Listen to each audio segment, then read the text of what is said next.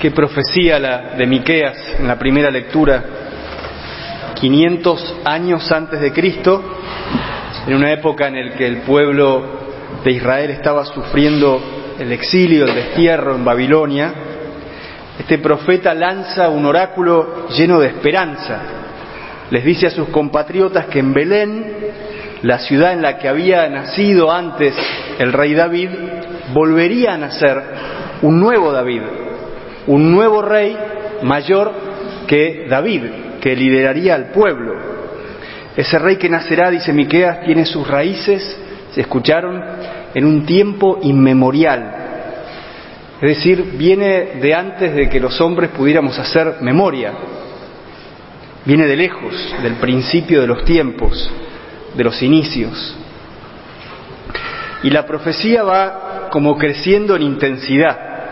Dice, cuando la que debe ser madre dé a luz y este niño crezca, él reunirá a los israelitas dispersos.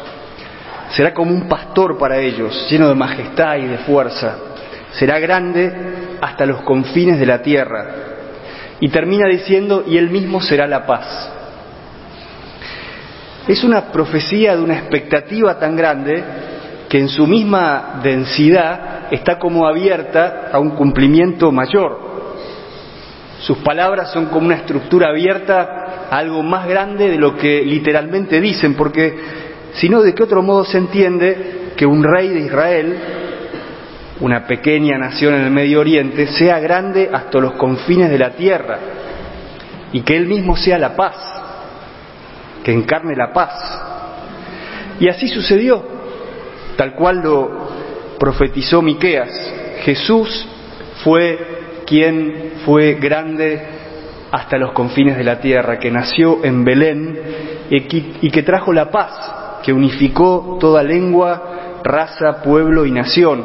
Cualquiera de ustedes que haya ido a una jornada mundial de la juventud vio esto encarnado, toda raza bajo el sol alrededor del Señor.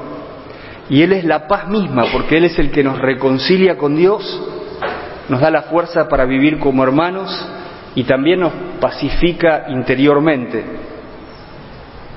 Cuando la que debía ser madre, María, escuchó el anuncio del ángel, en la anunciación, ella supo que la profecía de Miqueas, que era muy conocida entre los israelitas, se cumpliría en ella. El ángel como que recoge y amplifica la profecía de Miqueas y se la transmite a María. Es aún más grande el anuncio que recibe la Virgen. Fíjense, el ángel le dice, concebirás y darás a luz un hijo y le pondrás por nombre Jesús. Él será grande y será llamado Hijo del Altísimo. El Señor Dios le dará el trono de David, su padre. Reinará sobre la casa de Jacob para siempre y su reino no tendrá fin. Reinará para siempre, será grande, no tendrá fin. Jesús cumplió todas estas expectativas de la profecía de Miqueas, pero de un modo aún más grande de lo que Miqueas quizás hubiera imaginado cuando, inspirado por el Espíritu, lanzó este oráculo en un tiempo en que el pueblo estaba sufriendo. Dios se tomó su tiempo, 500 años, pero cumplió y cumplió más allá de lo pensable. A pocos días de la Navidad les propongo poner en movimiento las tres virtudes teologales que hemos recibido en el bautismo, la fe, la esperanza y la caridad. Comencemos por la fe. María cree en el anuncio del ángel, lo acepta, lo recibe y porque cree lo da como un hecho, como algo que ya sucedió, y se pone en movimiento para visitar a Isabel basada en ese anuncio del ángel de que su prima Isabel ya se encuentra en su sexto mes. Y a veces uno puede pensar, yo por lo menos lo he pensado, bueno, si a mí me visitara un ángel, también yo creería, no es mucho mérito, te visita un ángel, ¿cómo no vas a creer? Pero las cosas no son tan simples, porque muchas veces, o por lo menos algunas veces, hemos vivido intensas experiencias de fe a lo largo de la vida, ¿no? En un retiro espiritual o en un momento de oración o por circunstancias providencialmente asombrosas. donde como que el velo se ha corrido y hemos como podido tocar la presencia de Dios a través de la fe, pero se ha hecho patente, se ha hecho visible para nosotros. Y pasado el tiempo, comenzamos como a dudar de nuestra experiencia de fe, como que se va desdibujando esa certeza que nos invadió un día, esa claridad que tuvimos, esa luz de la fe, se empieza a debilitar. Y los desafíos presentes de lo que estamos viviendo hacen que esa experiencia pierda fuerza. Y miramos para atrás y estamos tentados de decir, ¿será así? ¿Realmente lo que viví será así? ¿O me sugestioné? Bueno, María pudo haber pensado eso, pero no, no dudó lo que había vivido y se puso en movimiento. Por eso la Navidad es una ocasión para renovar la fe en lo que sucedió. En primer lugar, en lo que celebramos, renovar la fe en la encarnación. Dios se hizo hombre y nació en Belén. Como dijo el Padre Santiago en el video, no sé si lo vieron de saludo de Navidad, Dios hizo presente a nosotros para que lo pudiéramos tocar, para que lo pudiéramos escuchar, lo pudiéramos ver, se hizo cercano, para que lo pudiéramos comulgar. Más cercano, imposible. Dios nos es dado como un don inmenso, como un regalo para todos nosotros. Es un niño que nos es entregado en esta Navidad y es para nosotros, es para que lo recibamos. Porque ese don de la Navidad, de Belén, del niño que nace, que fue ya profetizado y que se nos da, se renueva. Es un don que siempre es actual. La gracia de Belén de la noche de Navidad se renueva si la recibimos con fe. Es algo para nosotros, es un regalo. Y la fe es el modo como podemos aceptarlo. La fe es el puente entre el acontecimiento que sucedió y que sucede, que se nos brinda, y cada uno de nosotros. La fe abre las puertas para que eso suceda en nuestro corazón, en nuestra vida. Por eso es una ocasión para renovar la fe y recibir al niño el don de Jesús.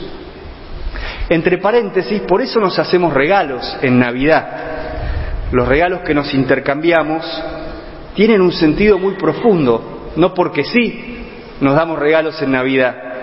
Es el sentido de despertar la sensibilidad o la experiencia de lo que es gratuito, de lo que es un don. Justamente un regalo no se merece, ¿no? Si se merece es un sueldo, es una recompensa, un premio. Pero un regalo, por, por naturaleza, por definición, es algo gratuito. Se recibe con humildad, ni se merece ni se quita. Justamente no se merece, no se puede quitar no se puede perder. Y se recibe con humildad. Es una muestra de amor, de afecto. Y hemos recibido este don inmenso del amor de Dios manifestado en el niño de Belén. Y lo recibimos a Él, por la fe, como un regalo. Y nuestros regalos a los demás son como un eco de ese regalo. Porque hemos recibido este don, también ejercitamos porque esa es la dinámica cristiana, nos recibimos de Dios y damos a los demás, recibimos de Dios y damos a los demás. También recibimos de los demás, pero el origen es que viene de lo alto. Como digo, nuestros regalos son como un eco de ese gran regalo, como un recuerdo que desde la perspectiva de Dios, lo más profundo de la realidad es un don. Porque al empezar ya por la vida es un don. Nadie eligió nacer, nadie mereció nacer, nacimos como un don como un regalo que se nos dio, y ni hablar de la fe, y de la salvación, y de la presencia de Dios, del niño en nuestra vida. Dios nos ama gratuitamente, yo también te amo gratuitamente, algo así, ¿no? Y por eso te doy un regalo. Renovar la fe, renovar también la esperanza. La Navidad es ocasión para renovar esta virtud tan importante de que se cumplirá lo que nos fue prometido. Así como el pueblo de Israel tenía esa esperanza de que Miqueas había prometido que en Belén nacería un rey, sería grande, traería la paz, sería él mismo la paz, y esperaban con una esperanza heroica, como digo, 500 años, también nosotros lo que pasó en Israel es como un tipo, como, un, como una inspiración, como un modelo de lo que pasa en la vida de los cristianos. La esperanza es como la fe hacia el futuro, de que Dios es fiel, y cumplirá con nosotros. Y si viviste un buen adviento, seguramente hay una promesa de Dios para vos, algo que vos no podés hacer en tu vida, que no podés lograr con tus propias fuerzas y que Dios quiere hacer por vos.